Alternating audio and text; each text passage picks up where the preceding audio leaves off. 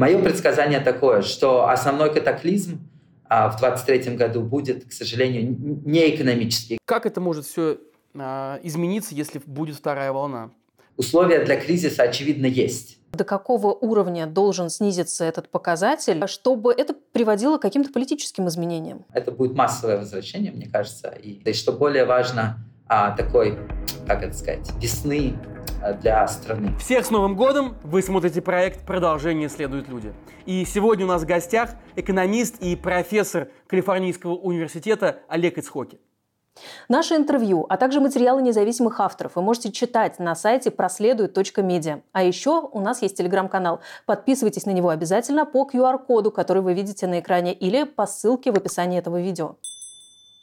А еще поддержите, пожалуйста, нас на сервисах Patreon и Boosty. Это очень важно. Даже небольшое, но регулярное пожертвование помогает нам делать журналистику.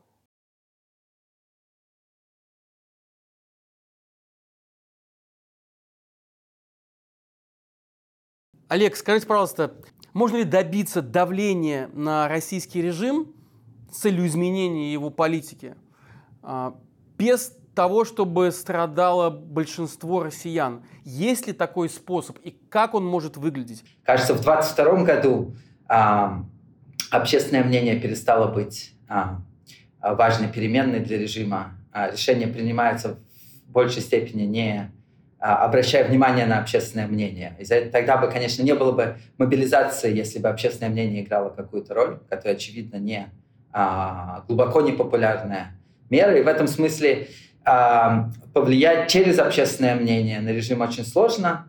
Что действительно имеет эффект, это бюджетные ограничения. Значит, вот э, все агенты могут принимать свои решения, исходя из бюджетного ограничения.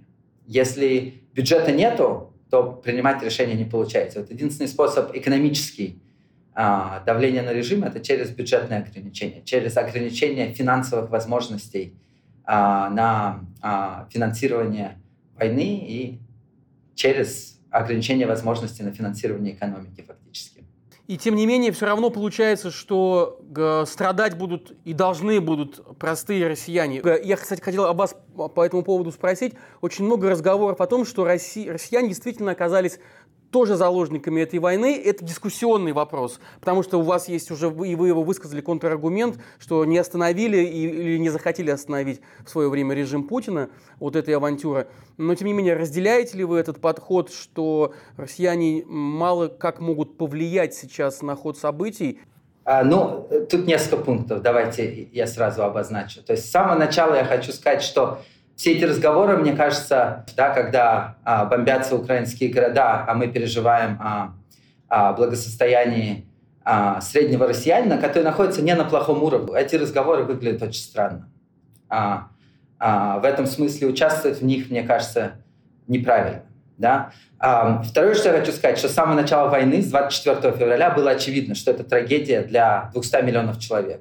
А, ну, в первую очередь, это трагедия для 45 миллионов Украины, но это также трагедия и для 140 а, миллионной России, и для многих других стран, которые связывали свое будущее и благосостояние с, а, в этом регионе. Да? То есть нет никаких сомнений, что это колоссальная региональная катастрофа, такая, которую мы не переживали за последние 40 лет. Тут нет никаких сомнений. Но мне кажется, вот все эти разговоры, они похожи на, наверное, разговоры, если мы в ретроспективе подумаем об этом, а, как вот если бы люди переживали о, о судьбе большинства немцев а, там, в 40-м, 41-м, 42-м году, когда Германия а, начала значит, крупнейшую войну в Европе. То есть в этом смысле, мне кажется, надо четко себе отдавать отчет а, параллелей. Да? А, и можно говорить о том, что только 37% немцев поддерживали Гитлера, а остальные, а, значит, сколько там, 63 не поддерживали. Это тоже все будет, наверное, справедливо. Но я просто почему это подчеркиваю, что это чтобы расставить акценты. А, и вот когда мы говорим об этом, мне кажется, разговоры о том, как сделать, например, такие санкции, чтобы люди вышли на улицу и смели Путина, а, ну, это бесперспективный разговор. Мы понимаем, что таких санкций нет. А, это невозможно. Единственные санкции, которые есть, это очень сильно ограничить возможность финансировать эту войну. А единственный способ это сделать, это очень сильно ограничить возможность финансировать всю российскую экономику. И мне кажется, надо просто исходить из этого. Ну да, вы еще э, в самом начале э, войны, в марте 22 года вместе с Сергеем Гуриевым э, написали большую статью о том, что если Европа перестанет закупать российский нефть и газ, это поможет вот в этом процессе, в том, чтобы остановить войну. Ну вот в декабре мы видим, что Евросоюз принял нефтяной эмбарго и ценовой потолок в 60 долларов за баррель. Сколько из-за этого может потерять Россия и способна ли это сейчас остановить войну или, или это решение уже запоздавшее? Давайте вернемся в март месяц. Почему мы так говорили тогда, и тогда это было очень важно? Ну, если казалось кому-то, что это антироссийская а, риторика вводить эти санкции на нефть, а, ну, это то, что могло остановить, а, а, я не знаю, десятки тысяч а, а, смертей российских солдат. Опять же, акцент должен быть на остановке войны и недопущении того, чтобы украинские города бомбились. Но при этом, очевидно, надо понимать, что вот отсутствие эмбарго тогда а, это прямая причина того, что была мобилизация в сентябре месяце, да, и десятки тысяч призывников умрут на этой войне. В этом смысле в 22 году очень сложно стало говорить о том, что является пророссийской, что является а, антироссийской позицией. Э, ну, на самом деле не так сложно, а на самом деле просто. Остановить войну любыми способами – это пророссийская позиция. Это должна быть позиция а, каждого россиянина. Пока этого не произойдет, а, а, мне кажется, мы не сможем говорить о каких-то хороших исходах для всей страны, для населения всей страны в России. А, но это действительно создает огромные дилеммы. Ну, например, были материалы о том, как думать о людях, которые работают в Центробанке. А, или там Сбербанке, да, и они себя, конечно, сравнивают с а, ну, некоторыми спасателями или защитниками обычного населения в условиях войны. Но надо понимать, что а, результат их относительно эффективных действий – это то, что война длится 10 месяцев, то, что 200 или 300 тысяч человек призваны на эту войну, то, что, вероятно, половина из этих 200 или 300 тысяч никогда не вернется с этой войны. Это все прямые результаты того, что война не была остановлена в первые месяцы. Дальше то, что вы спросили, действительно совершенно верно. Если бы эти меры были приняты в марте, а, то, мне кажется, был реальный шанс. Если вы вспомните, тогда шли а, переговоры в Турции. И если бы финансовые условия для российской экономики были сделаны совершенно другими в марте месяце, а, то эти переговоры могли бы закончиться иначе.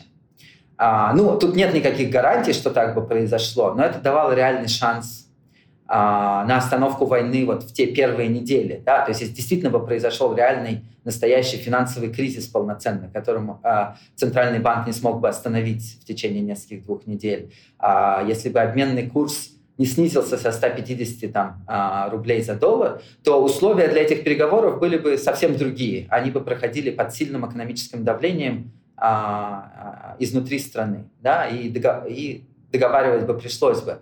А, я не думаю, что это а, хороший мир с точки зрения Украины, но это тот мир, который бы позволил спасти ну, десятки, вероятно, уже сотни тысяч а, жизней, потерянных на, на этой войне. Значит, почему так не произошло? Ну, тут есть... Почему экономически так не произошло, это понятно, да, когда есть финансовые санкции, но нет экспортных санкций, страна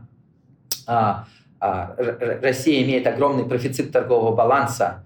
А, за весенние месяцы заработала а, больше 100 миллиардов долларов за экспорт энергоносителей, то в таких условиях финансовый, валютный, банковский кризис не происходит. Да? То есть был и профицит торгового баланса на абсолютно рекордных уровнях. И рекорды в этом смысле это не потому, что, что-то хорошее. А рекорды были из-за того, что, с одной стороны, импорт упал из-за санкций, а с другой стороны экспорт вырос из-за высоких экспортных цен. Да? И вот а, эта комбинация, а, она гарантировала, что финансово-экономического кризиса не произойдет и гарантировала большой профицит бюджета.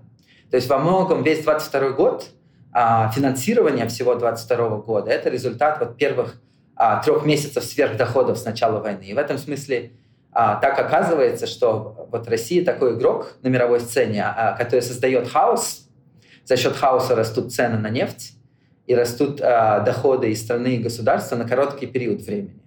И это вот не имеет того эффекта обратной связи, который мог бы а, приводить вот, политический режим в чувство быстро да, от вот, потери а, экспортных доходов. Он, наоборот, как будто бы стимулирует этот режим на продолжение а, наращивания хаоса. Вот. Из-за этого мирные переговоры в а, марте месяце как раз, скорее всего, а, не состоялись потому что выглядело, что значит, вот финансовое состояние хорошее, будет продолжаться какое-то время, и как бы потребности экономические для переговоров нет, а потребности военные, как вы помните, в марте месяце а, тоже не было. Вот. И в этом смысле, мне кажется, конечно, санкции в марте месяце, а, а, если бы они были введены Евросоюзом, мы жили бы в другом мире сейчас. Но другое дело, что нужно понимать, что такие мощные политические решения ну вот в условиях демократии и а, значит, политиков, которые ну, а, принимают решения, исходя из а, значит, вот такого микродемократического процесса. Такие крупные решения, конечно, сложно принимать. В этом смысле, наверное, было сверхоптимистически рассчитывать на них.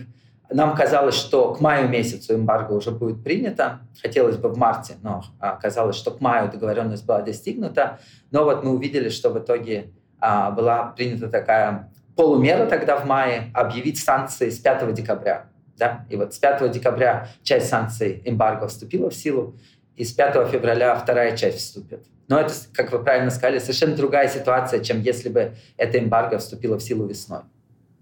Угу. Что позволяет российской экономике сейчас оставаться на плаву, кроме, э, кроме энергоносителей? Ну, а, российская экономика это все же большая экономика, не очень открытая для внешнего мира. То есть понятно, что часто мы говорим о всяких высокотехнологических а, производствах, которые сильно зависят от внешних компонентов. Но нужно понимать, что их доля в ВВП российском не такая высокая. А, это, в общем, отражает то, что экономика в первую очередь построена на экспорт, построена на экспорте энергоносителей. И в этом смысле производство автомобилей, телевизоров, холодильников, а, электроники просто не является слишком важной компонентой ВВП, производства, занятости в России. В этом смысле эти отрасли могут перестать существовать, а, и в целом все равно ВВП может оставаться на относительно а, высоких уровнях. Ну, понятно, что это не может продолжаться вечно, но вот 22 год показал, что ряд отраслей может упасть на 80-85%, казалось бы, важных отраслей, таких как машиностроение.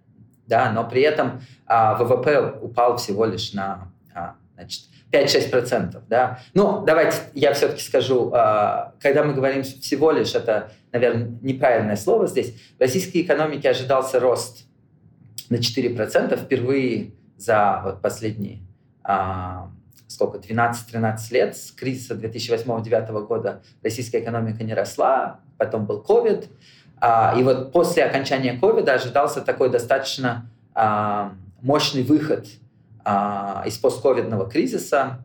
Мы это уже начали видеть в последние месяцы 2021 года, в первые два месяца 2022 года, что действительно был рост в экономике. И вот 3-4% роста рекордные, они вполне ожидались. По результатам этого года мы увидим 4-5% падение, судя по всему. То есть это на самом деле потерянные 9% ВВП. Да, это, значит, если вы посмотрите, что происходит а, в Европе или Америке, то там каждый один или два процента потерянных роста это а, значит, ну, такая катастрофа национальная. Да? А, разговоры о том, что страна входит в рецессию, а, что надо менять экономическую политику и так далее. Как правило, это тоже сопряжено с ростом безработицы. А, обычно каждый там, 1% потери ВВП а, сопряжен с двумя процентами безработицы. А, в этом смысле феноменальная ситуация в российской экономике на сегодняшний день, то, что вот то падение, которое я описал, не было сопряжено, а, по крайней мере, в официальных данных, с а, каким-то похожим ростом безработицы. Значит, тут можно, наверное, обсуждать, как так произошло и почему такая структура российской экономики, но если вот э, подвести такую черту и сказать, с чем российская экономика подошла к концу 2022 года, а, это значит, ну вот с потерей если мы будем говорить а, в долях от ВВП, с потерей там, 4-5% ВВП, а, или с потерей 9%, если мы бы отсчитывали от того, какой рост должен был бы быть. Но при этом важно подчеркнуть, что, видимо, падение благосостояния было существенно больше. Как раз это связано вот с этим рекордным профицитом торгового баланса. А, судя по всему, по окончанию года мы увидим профицит торгового баланса порядка 10% ВВП. Это когда экспорт превышает импорт на 10% ВВП. Ну, к примеру, это, а, значит, скорее всего, будет больше, чем в Китае на пике китайского экономического роста там, в 2004-2005 году, а, когда вот в Китае было 10% профицит торгового баланса. Да? А, но в России это не связано с ростом. В России это вот как раз связано с тем, как были устроены санкции. Но что это означает? Это означает, что экспорт — это компонента ВВП, компонента производства. В этом смысле все а, экспортные доходы от энергоносителей, они стали частью ВВП. А, а импорт – это часть потребления, это часть вот то, что создает благосостояние населения. Импорт упал намного сильнее, чем экспорт. Я извиняюсь, а, а что это означает для простого человека, да, если, перев... если перевести с, на э, популярный язык? Как это отражается на жизни обычных людей, вот эти процессы, которые вы сейчас описываете? К чему они приведут? И приводит прямо сейчас. Да, и вот если мы посмотрим с точки зрения как бы потребления, что это означает? Это означает, что доходы населения почти не выросли, номинальные доходы выросли там порядка на 1%, а, а, такого порядка данные, а цены выросли примерно на 12%. Вот это ровно то, что это означает, что купить на а, доходы можно примерно на 11% меньше, чем в предыдущем году. А много это или мало? Но вот каждый человек в российской экономике стал на 11% беднее. Да? А, с точки зрения любой а, рецессии недавней, которая была в мировой экономике, это совершенно колоссальные потери. Такого порядка, ну, последний раз такого порядка потери были в 90-е годы. Они были гораздо больше в 90-е годы, но а, порядок был а, такой. А, во время обычных рецессий падение потребления обычно составляет 2-3%. В этом смысле 11% это совершенно из ряда вон выходящее событие. Каждый человек может купить вместо 10 единиц товаров 10 единиц товаров. Насколько это критично? Ну, а, с этим можно жить, конечно. И если ситуация останется на таком уровне, то с этим можно жить очень долго. А, есть много примеров стран, в которых происходит такая рецессия, стагнация, и потом жизнь может продолжаться на этом уровне на много десятилетий вперед. А, в этом смысле это не создает а, а, каких-то вот угроз для того, что экономика не сможет продолжаться завтра. Таких угроз нету. А мы не видим какого-то острого надвигающегося кризиса, вот, который единомоментно когда-то мы можем прогнозировать, должен произойти. Это не означает, что вероятности такого кризиса в будущем нет, она есть. Но вот из тех, из той точки, в которой мы сейчас находимся, этот кризис пока четко не виден.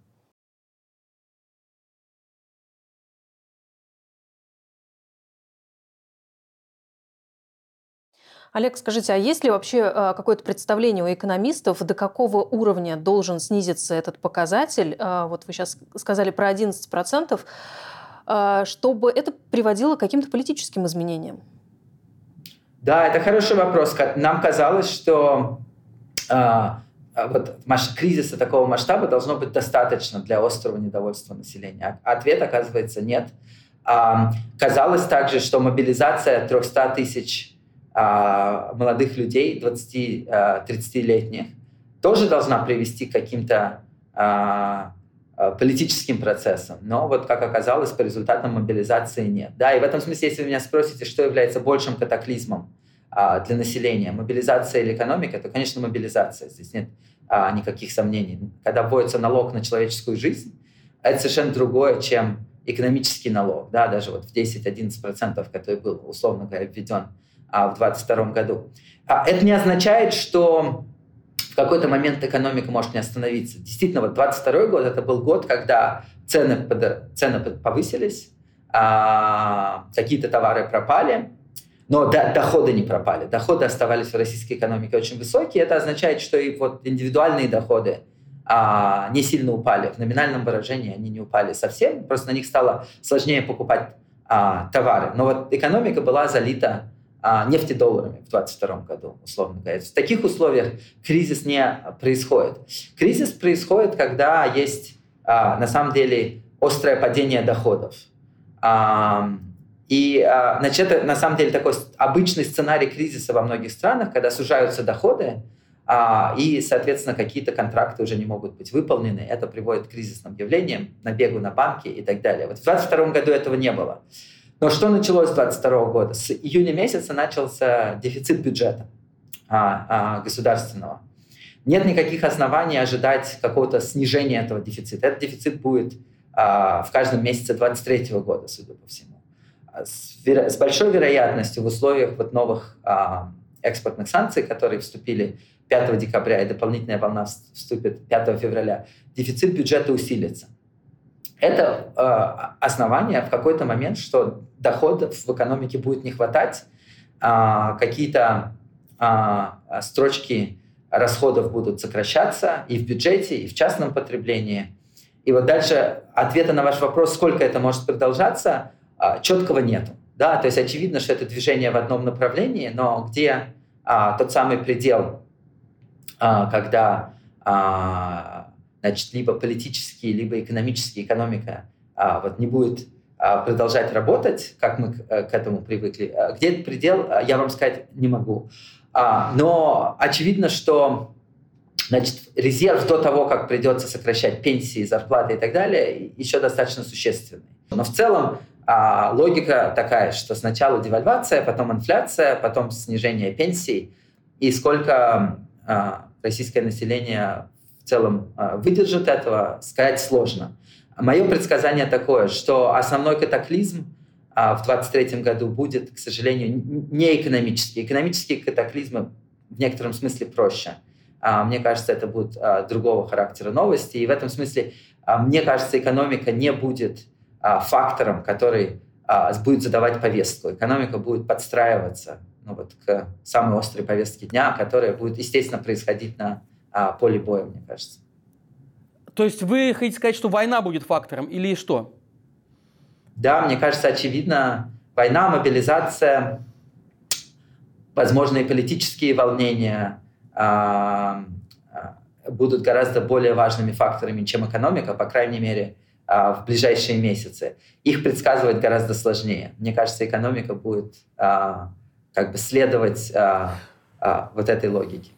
Ну, если все-таки говорить про мобилизацию, которая вроде бы утихла, но вроде бы продолжается в некой скрытой форме, не такая уже массовая, как была осенью, и есть Э, определенные ожидания, что это может возобновиться э, в следующем году. А по-вашему, э, если будет новая некая волна, может быть не такая массовая, но тем не менее волна мобилизации, каким, какому эффекту она может привести, в том числе в экономической сфере, ну и в политической, раз мы уже об этом заговорили. Вот, например, ЦБ заявляет, что рабочей силы не хватает во многих отраслях. Как это может все измениться, если будет вторая волна? Что ну, не знаю. А, мне сложно судить, а, какая вероятность второй крупной волны мобилизации в январе месяце. Есть аргументы, что а, это неизбежно, а есть аргументы, что нет ресурсов для проведения такой мобилизации. Мне сложно оценить вероятности, но очевидно, что нужно говорить, что есть вероятность того, и того события. Значит, ну вот если будет крупная волна мобилизации, то это а, существенный катаклизм для российского общества. Здесь, опять же, я бы не ставил экономику а, как а, главного потерпевшего. Естественно, а, главный потерпевший в этих условиях это а, ну вот, а, российское население, на которое, на которое вводится налог, а, не коррупционный уже, а действительно совершенно буквально налог на человеческую жизнь. Мне было совершенно сложно представить себе, что можно призвать 300 а, тысяч человек – а, отправить их на войну, где шанс выжить а, не лучше, чем 50 на 50, а, и что это не приведет к социально-политическому катаклизму в сентябре-октябре. Да? Ну вот а, предсказания мои, как видите, не очень точные. Значит, э, действительно, а, такое можно сделать. Сколько раз еще можно сделать такую мобилизацию? А, сложно сказать. Возможно, можно сделать еще один раз, возможно, можно сделать еще два раза. Но это, основ, очевидно, основные источники катаклизмов. Значит, вот эффект от того, что из российской экономики, из российского рынка труда было изъято миллион человек, то есть это и призванные, и уехавшие, это, видимо, больше миллиона человек. Да, эффект от этого в 2022 году существенно меньше, я считаю, чем эффект а, социальной а, от мобилизации. И в этом смысле, мне кажется, в первые месяцы 2023 года будет все то же самое. Можно призвать еще 300 тысяч человек, и это не будет а, эффектом, который остановит экономику. Экономика будет продолжаться. Долгосрочно это очень плохо, очевидно, для российской экономики. А, такое изъятие молодых производительных людей из экономики, естественно, ничего хорошего а, не делает. А, но это проблемы, которые будут стоять перед российской экономикой а, долго после Путина, уже после того, как Путина не будет никакого. То есть это будет на 5-10 лет вперед проблема, а может быть и на дольше. А в 2023 году они не сделают, а, ну вот, а, я не знаю, как, какое правильное слово подобрать, они не сделают, видимо, а, погоду, которая приведет к социально-политическим изменениям. А, Мое предсказание, что это не будет, по крайней мере, в первые месяцы из экономики. Но дальше, если прямо отвечать на ваш вопрос, опять же, здесь, мне кажется, важно об этом говорить, но, судя по всему, предприятия договорились локальные администрации занимались призывом вместе, каких-то ключевых работников из-за этого с предприятий не забирали, но а, предприятия при этом а, помогали призывать. И вот а, сентябрь, октябрь а, прошел в таком симбиозе между крупными предприятиями и а, региональными а, руководителями, поэтому и мобилизация прошла а, относительно без крупных протестов и а, значит, без каких-то срывов крупных на производстве, судя по всему. Но вот дальше стоит большой вопрос, сколько волн мобилизации еще можно произвести, чтобы... Значит, мы даже не говорим, с одной стороны, о протесте а, матерей и жен, который, конечно, удивительно, как он не произошел.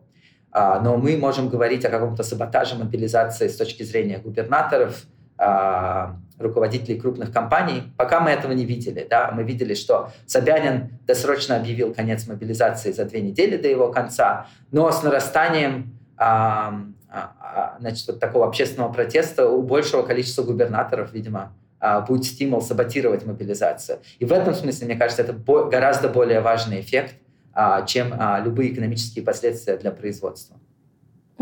Олег, если говорить про 23 год, понятно, что очень много неизвестных, э, и, как вы уже сказали, экономика – это вторично, это не то, что будет определять э, ситуацию, но тем не менее, если сейчас э, опираться на какие-то прикидки экономистов, да, какие-то прогнозы, что может быть с доходами людей, с инфляцией, с покупательской способностью, чего ожидать, ну, по крайней мере, в первые месяцы 2023 года? Ну, это очень сложно прогнозировать, потому что а, в целом мы ожидали и роста безработицы, и падения а, расходов а, гораздо раньше, в 2022 году. То есть а, условия для кризиса, очевидно, есть. А, почему это не привело к, ну вот в первую очередь, к тому, что люди стали тратить меньше? Обычно а, в условиях кризиса и неопределенности люди откладывают свое потребление. А, этого не произошло в российской экономике. Когда люди откладывают свое потребление, это означает падает спрос на услуги. А, услуги в первую очередь э, предоставляются а, мелким бизнесом, который создает огромное количество рабочих мест и занятости. И вот э, этого круга в 2022 году не произошло, когда падают расходы, падают доходы мелкого бизнеса, происходит волна увольнений, которая приводит к дополнительному падению расходов и доходов. А, вот этой спирали в 2022 году не было. Вероятность такой спирали остается, и она может произойти в любом месяце. Это вот то, что может а, в какой-то момент начаться, и дальше это подчиняется ну, вот такому своему внутреннему закону, да, поскольку имеет такой мультипликативный эффект. А, очень сложно прогнозировать, а, в каком месяце это произойдет. Но а, а очевидно, что предпосылки а, для вот такого падения доходов и расходов все есть. Да, а, а, но а, делать прогноз, в каком месяце это произойдет, сложно. Очевидно, что снижение экспортных доходов а, от продажи энергоносителей будет играть здесь а, ключевую роль. А, значит, а, первая волна началась сейчас. А, через несколько месяцев а, мы увидим из данных, насколько это сильно повлияло на а, а, доходы российской экономики с точки зрения экспорта. А, ну и а, в какой-то момент, хотя эти данные засекречены, мы узнаем, насколько это повлияло на бюджет а, российский. А, и вот в этом смысле, если этот эффект будет сильный, то вероятность а, такой спирали от падения доходов а, становится больше, и это событие приближается во времени. Если мы увидим, что значит, вот с потолком 60 долларов а, за баррель а, доходы падают не очень сильно, остаются, ну, падают, условно говоря, на 10, 12, 15 процентов, то в целом такая ситуация может продолжаться очень долго. То есть тут надо подчеркнуть, что а, если основные объемы российской нефти можно продавать за 60 долларов за баррель, то это на самом деле с экономической точки зрения а, очень высокие доходы. Да? А если эти доходы падают в два раза, как будто бы если мировая цена на нефть или цена на российскую нефть падает до 40-30 долларов, это совершенно другая история. Но если мы говорим про 60 долларов и продажу основных объемов за, за эту цену, то в целом никакого вот такого единомоментного кризиса ожидать не приходится. В этом смысле февральские санкции в некотором смысле играют большую роль, потому что, возможно, перепродавать нефтепродукты сложнее, чем перепродавать сырую нефть. И в этом смысле там речь идет не столько о ценах, сколько об объемах продаж. То есть с февраля месяца, вероятно, объемы а, продаж нефтепродуктов сократятся а, существенно. И в этом смысле это а, дополнительный важный шок для экономики.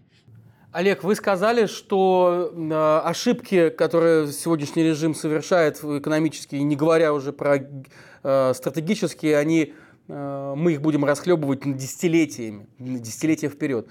Тем не менее, давайте попробуем пофантазировать, э, раз уж мы в новогодний период выходим, когда хочется немножко э, помечтать о том, как все может лучшим образом закончиться. Так вот, какой может быть, по-вашему, выход из текущего катастрофического кризиса для России в двух случаях. В случае, если Путин остается и, и, завершает войну. И в случае, если э, война завершается, но уже без Путина, которого э, э может не стать по разным причинам, как бы вы но, на два этих по, по двум этим пунктам да. ответили? К сожалению, у меня нету хороших новостей на этот Новый год. А, ошибки не экономические. А, ошибки это война, а, а которая ну, началась в 2014 году. Естественно, а, та полномасштабная война, которая да. а, началась в 2022 году, это не просто ошибка, а катастрофа. А, в этом смысле это не экономические ошибки. А, политика изоляции, которая в российской экономике там, с 11-12 года, еще до а, начала войны в 2014 году в Украине, вот это э, такие крупные политические ошибки, а экономика — это последствия этого.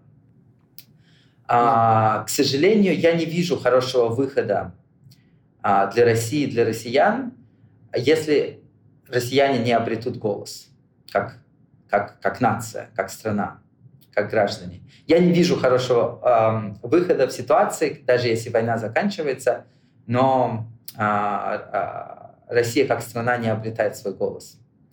А, и вот э, вы в начале интервью задали вопрос, вы сравнивали а, Украину и Россию. И действительно, кажется, что для вот такого репрезентативного россиянина как будто бы нет выбора, как будто бы нечего делать. Нельзя что-то сделать, что поменяет а, обстановку, да, нету индивидуального действия. И я, наверное, с вами согласен, что такого индивидуального а, действия нету. Да, конечно, мы не говорим про людей, которые имеют а, а, влияние, таких а, людей, которые создают мнение, такие люди, конечно, могут многое сделать. Тут речь идет и там про Набиулину, а если у кого-то какие-то иллюзии оставались, может быть, там Греф, а, Алла Пугачева, пример людей, которые могут что-то сделать, да, и очень жаль, что в России таких людей очень мало, которые могут что-то сделать, да, но вот если мы возьмем репрезентативного человека, то как будто бы а, а, сделать нечего.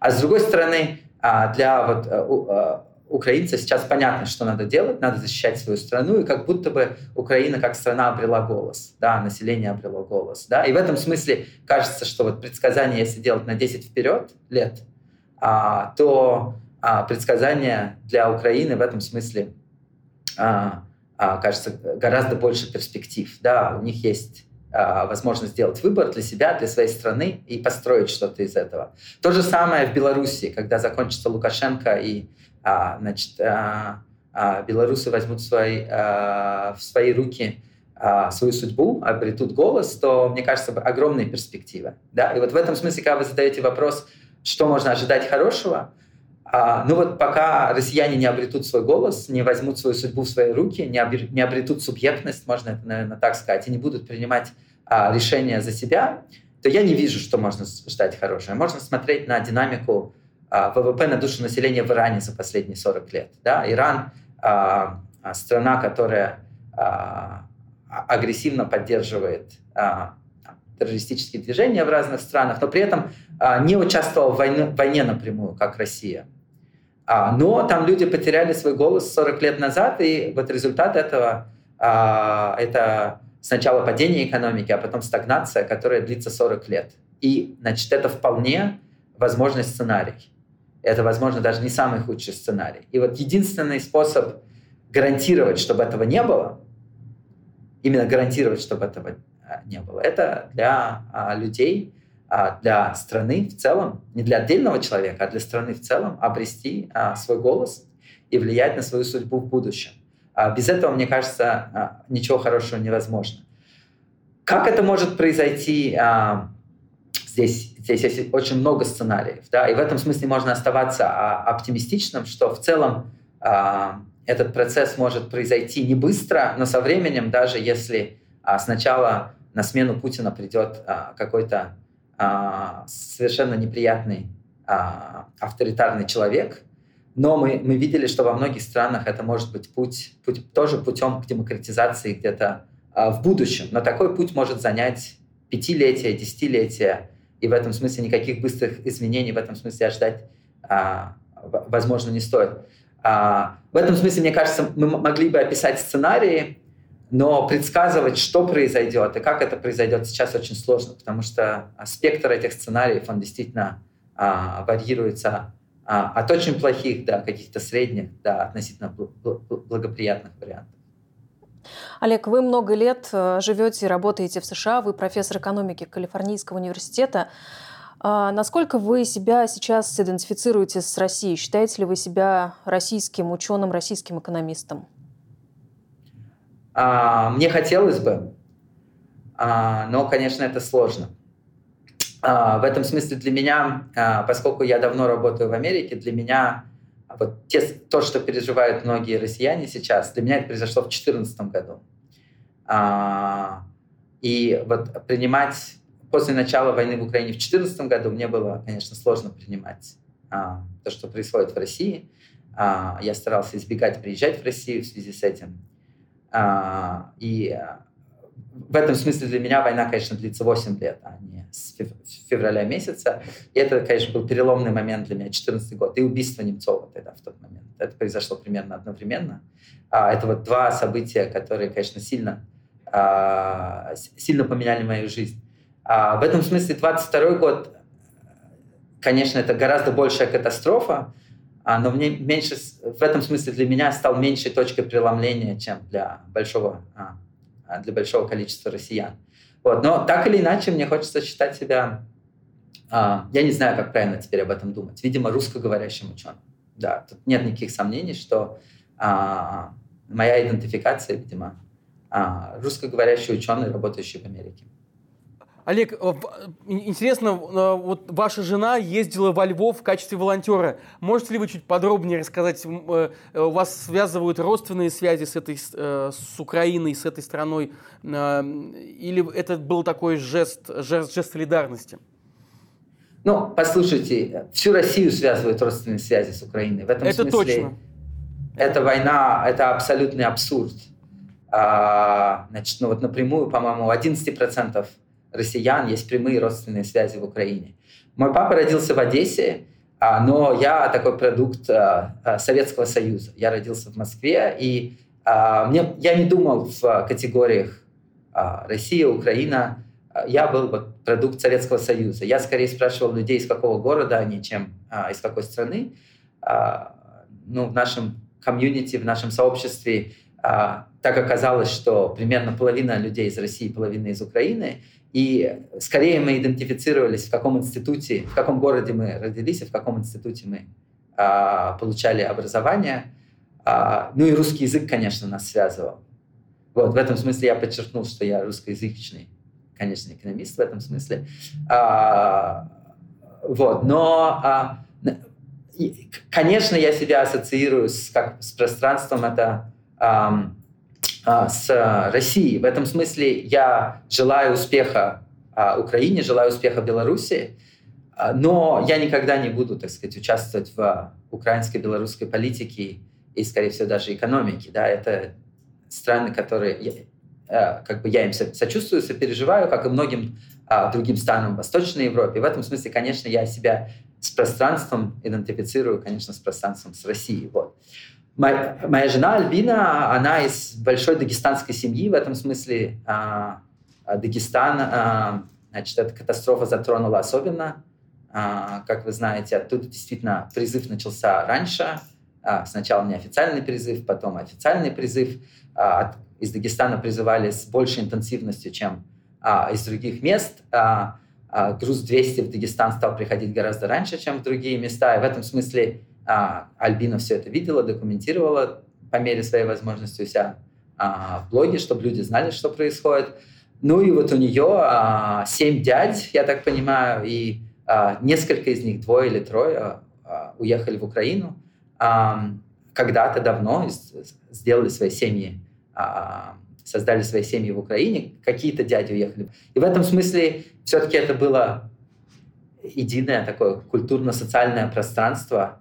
А, а, и вот это, эта война из-за этого так, такая особенная катастрофа, больше, чем, а, может быть, как, как какая-то другая война могла бы быть. А Альбина поехала не столько во Львов, сколько на границу в Польше. Она жила на границе в Польше, и вот днем а, а, ездила как волонтер, переходила границу и в разные а, города на а, западе Украины ездила, чтобы помогать беженцам. Да, мне кажется, это важно для людей, которые себя ассоциируют с Россией, с русскоязычным миром, все-таки увидеть масштаб этой катастрофы, которую, ну, в некотором смысле мы сделали своими руками. Да? Я не могу. А, для меня это слишком эмоционально, и мне сложно а, было бы поехать. То есть я бы очень хотел, но вот э, из нашей семьи мы делегировали а, Альбину. Большое количество наших знакомых, русскоговорящих, ну, россиян, русскоговорящих из Америки ездило в Украину помогать. Кто-то более отважный ездил ближе к горячим точкам. Ну вот э, большое количество людей ездило на границу с Польшей, где находится большое количество лагерей беженцев. В этом смысле, мне кажется, это важный а, гражданский поступок для а, а, многих русскоязычных людей сделать. А, вот, а, да, но действительно, мне кажется, это очень а, малый вклад, а, который можно сделать. Олег, а можете ли вы представить э, себе ситуацию, ну, в теории, через какое-то количество лет, э, что вы, ваши дети возвращаются в Россию? Можете ли вы представить свое будущее, будущее своей семьи в России? Мы говорим на русском языке в семье, насколько это у нас получается. Наша старшая дочка сейчас находится в фазе, когда она хочет поехать а, в Россию, 12 лет, она хочет увидеть своих а, родственников там, а, говорить с ним на русском а, языке. А, значит, мы очень это стимулируем, да, потому что такие фазы у детей, они то приходят, то уходят.